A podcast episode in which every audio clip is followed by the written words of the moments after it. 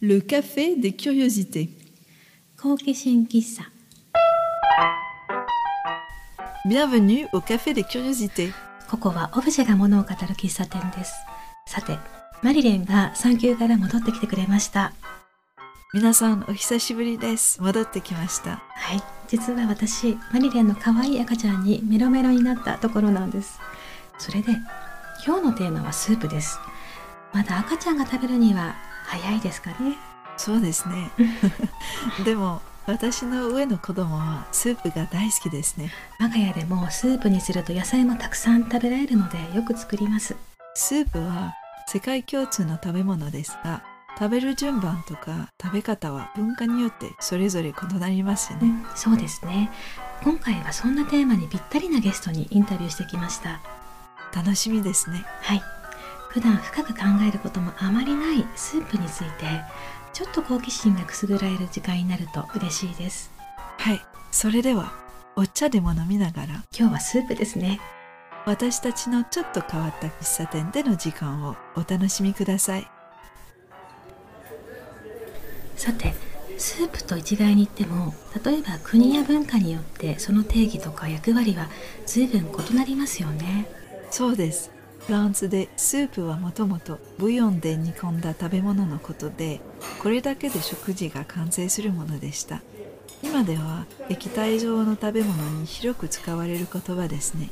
西洋の食事だと、スープは食事の最初に食べたり、またはスープだけで夕食が完結したりします、うん、東洋のスープは例えば味噌汁だけ食事の始めに食べることはまれかなと思います。それから西洋のスープは飲むものではなくてスプーンで食べるものですね。東洋のスープは汁を飲むものですね。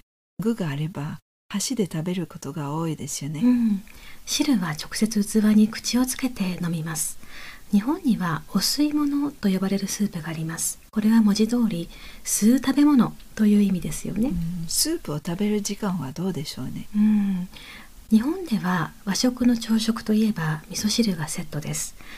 アジアの国はスープが朝食として提供されることは割と一般的かなと思います。フランスでは朝食でスープを食べることは稀ですね。今回C. ミャオさんにインタビューをしてきました。彼女は中国で生まれ、フランス、そして日本などさまざまな国に暮らしていた経験があります。フランス人の夫がいて、2人の子供を育てています。スープにまつわる彼女の経験、感じたことを話してくれました。早速聞いてみましょう。さあ、今日はインタビューに応じてもらってありがとうございます。スープがテーマなんですが、実は今年の夏の休暇が終わった時、2人でスープについての話になって、それがきっかけで今回のインタビューに至ったわけです。まず、あなたがスープを興味深いと感じたきっかけを教えてください。実はこの夏、中国の両親の家で2ヶ月間休暇を過ごしましたが、毎食スープをめぐって母とちょっとした議論になったんです。子供ができて、ますます水分補給には水が一番だと思うようになりました。ちなみにフランスでは水を常温で提供します。フランスで育った私の子供たちは、食事の時、水を飲むことに慣れています。しかし、中国人の母は、水には栄養がないし、冷たい水は良くないから、代わりにスープを飲みなさい、とずっと言っていました。子供たちは困惑してましたね。スープは熱いし、子供たちには馴染みのない具材も時々入っているので、フランスのスープというのは、中国や日本とはまた違う解釈があると感じることはありますか？日本に来る前、フランスで育った娘にとって、スープには別の定義があります。フランス人の祖父母はいつも、大人になるためにはスープを食べなければならないと言います。フランスのスープといえば、野菜のミックススープで、クリームや砕いたグリュイエールチーズ、そしてカリカリのクルトンを加えた濃厚なスープです。だから、スープを食べると表現するのは普通のことです。冬場はよくスープを食べるし、スープだけで食事が完成するんです。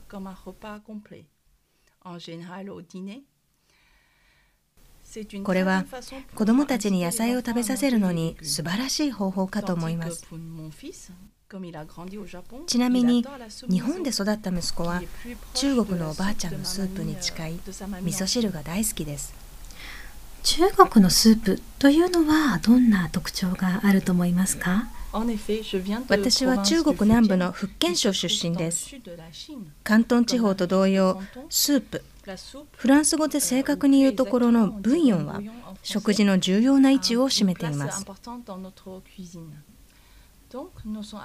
毎食スープを飲むことにも慣れていますね。日本の味噌汁のような感じです。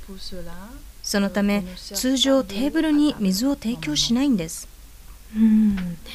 日本と中国のスープには共通している部分も多いように思うんですね。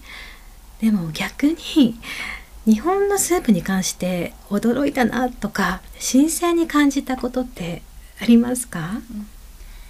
ありますね。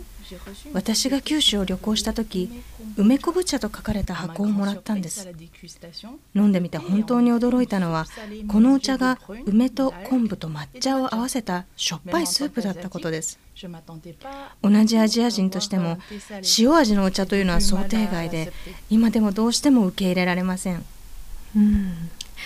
あなたの故郷である中国福建省のスープにはどんな特徴があるんですか？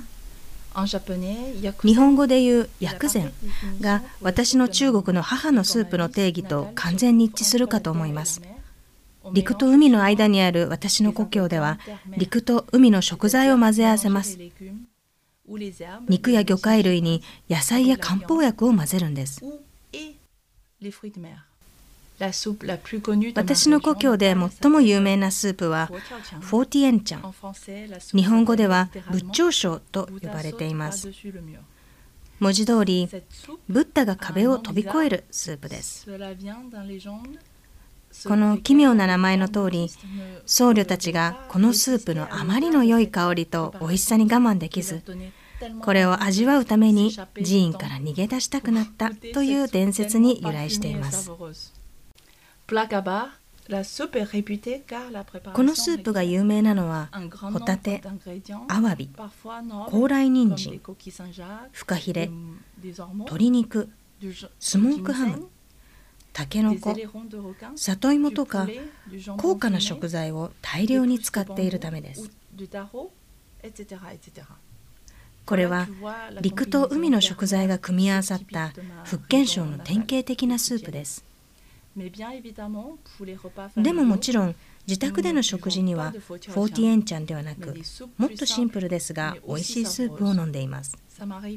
夫と私の子供たちには慣れない味なので、自分だけのために時々作ったりしています。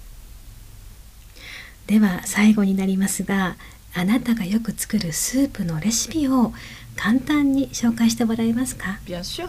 もちろんです。私がよく作るのは、豚バラ肉と干し貝柱を入れた大根汁を入れたスープです。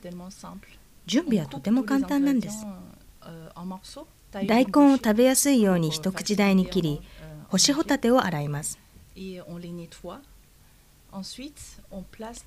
すべての材料を鍋に入れ、たっぷりの冷水を加えます。そして、すべてを沸騰するまで加熱し、強火で10分間煮ます。スープの表面からアクを取ります。弱火で約30分間煮ます。味付けには酒大さじ1、塩、胡椒を加えます。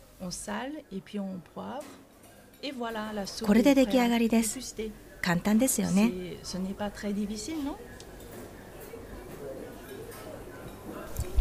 シー・ミャオさんへのインタビューでした。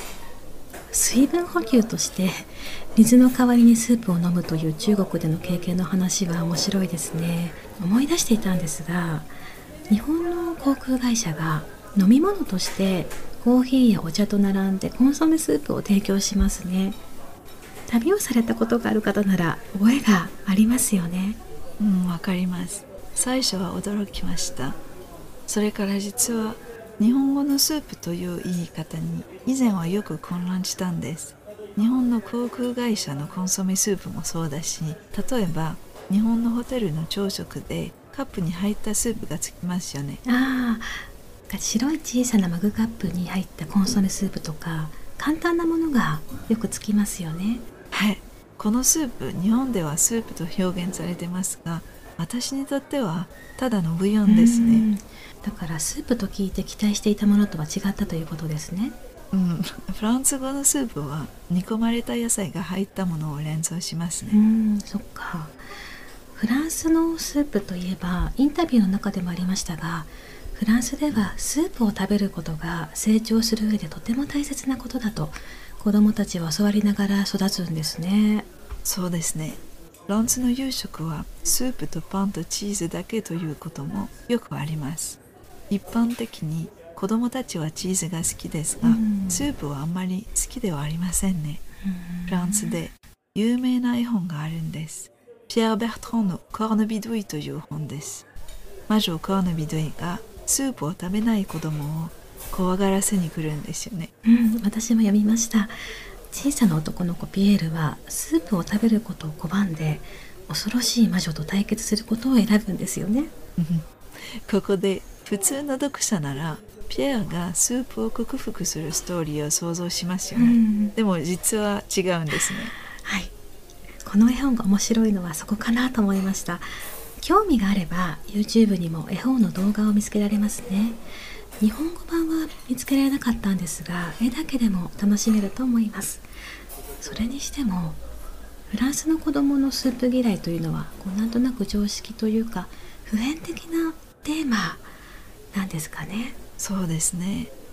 でも私の娘はスープといえば日本の美味しい味噌汁を連想するので、スープを食べるのに困ったことは一度もありません。だから私が娘にコーヌビドゥイを読んであげると、いつも不思議に思うようなんです。なんでピエールはスープが嫌いなのって。そっか。私の娘もスープを食べるのに困ったことはあまりないですね。一方でフランスでは伝統的にスープはル・ロパ・ジュ・ポーブ、貧しい人の食事と呼ばれてます。パンに肉か野菜のスープを添えただけのものですね。